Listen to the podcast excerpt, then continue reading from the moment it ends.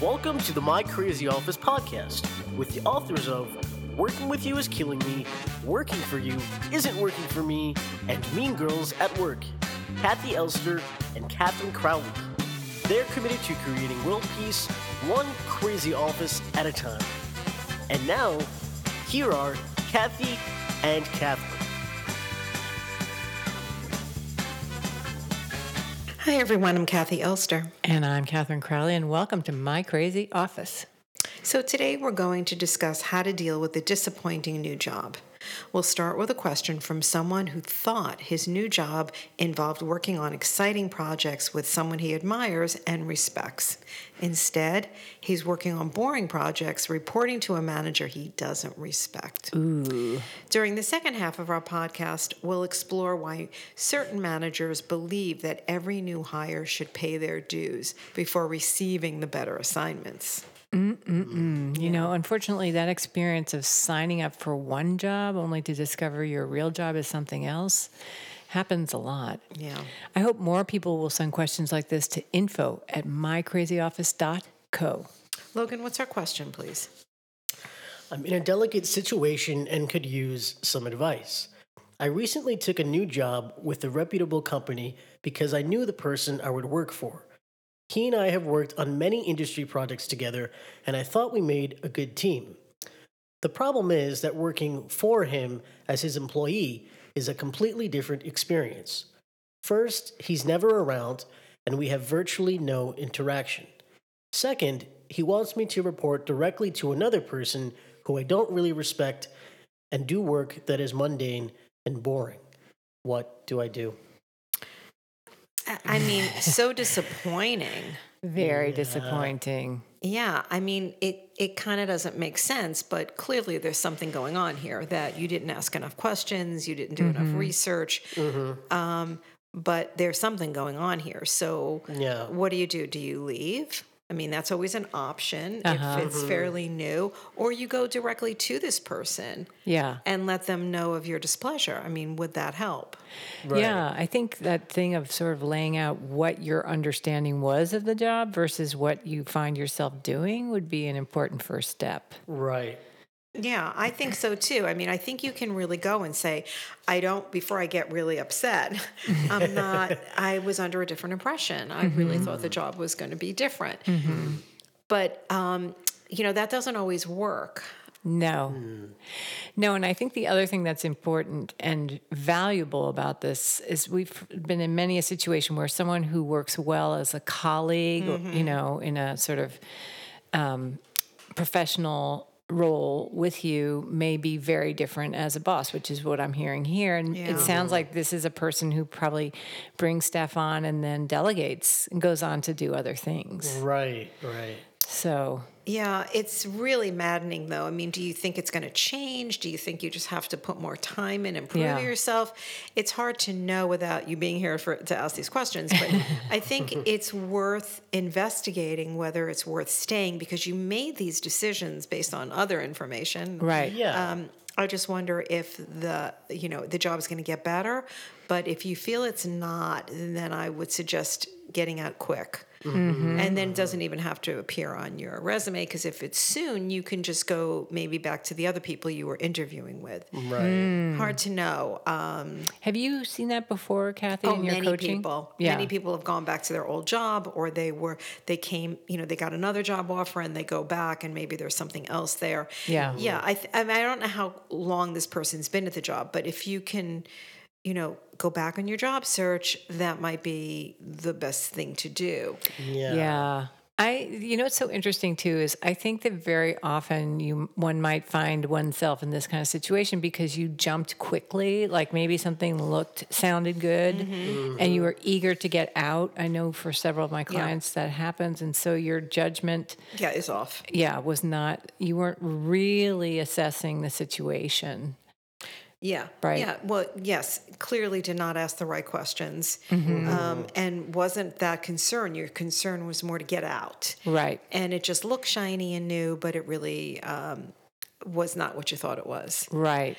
I mean, usually, I mean, look, many jobs they just they they did not explain the job to begin with, Yes. but Right. somehow you had the impression that this job was going to be you know it, it would just fun and glamorous well, and yeah, challenging. more interesting Yeah. than it Yeah. actually is so Yeah. i just wonder if there's a period of, of them assessing you before they give you the more interesting work Mm. or i don't i don't know but that's a possibility also um, right.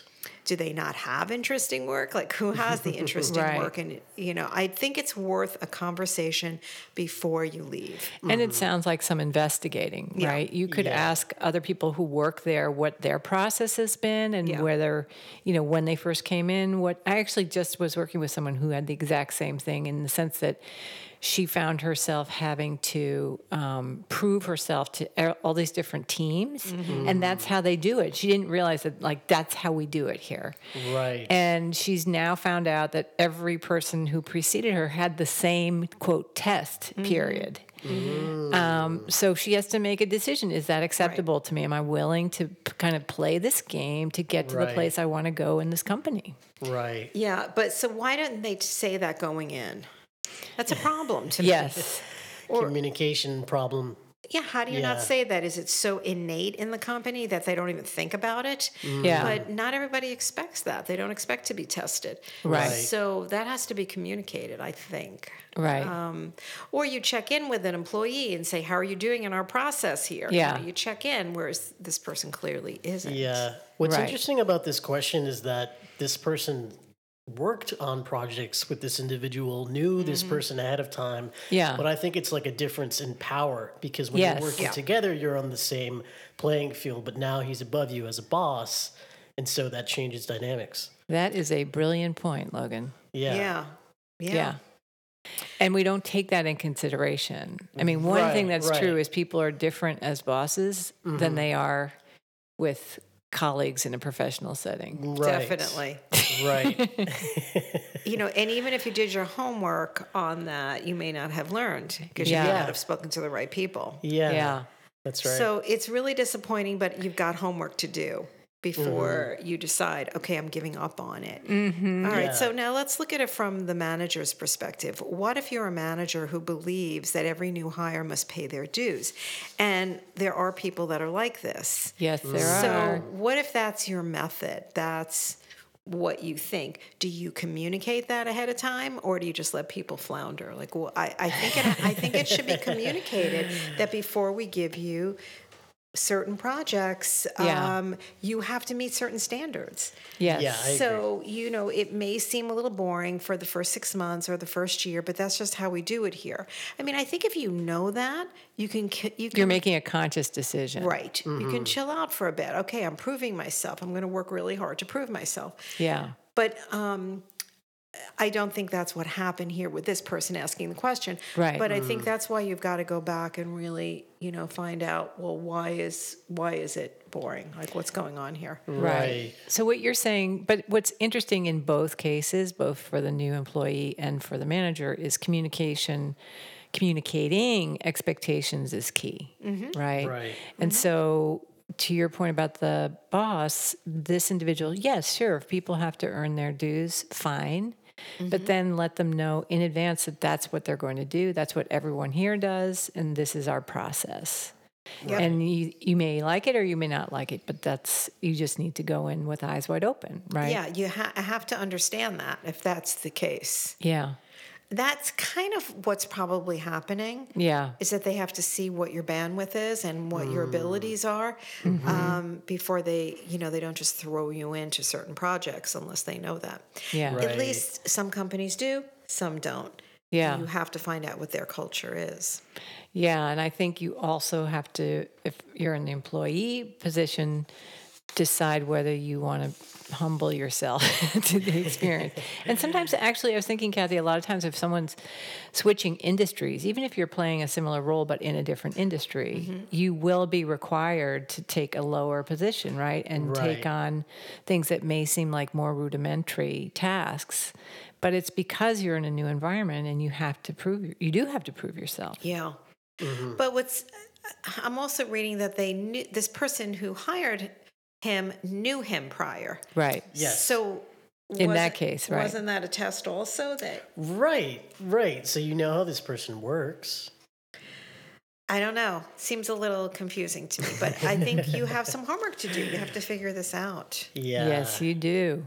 So that's it for this podcast. If you have any further comments or thoughts on this topic, tweet us at AskK2.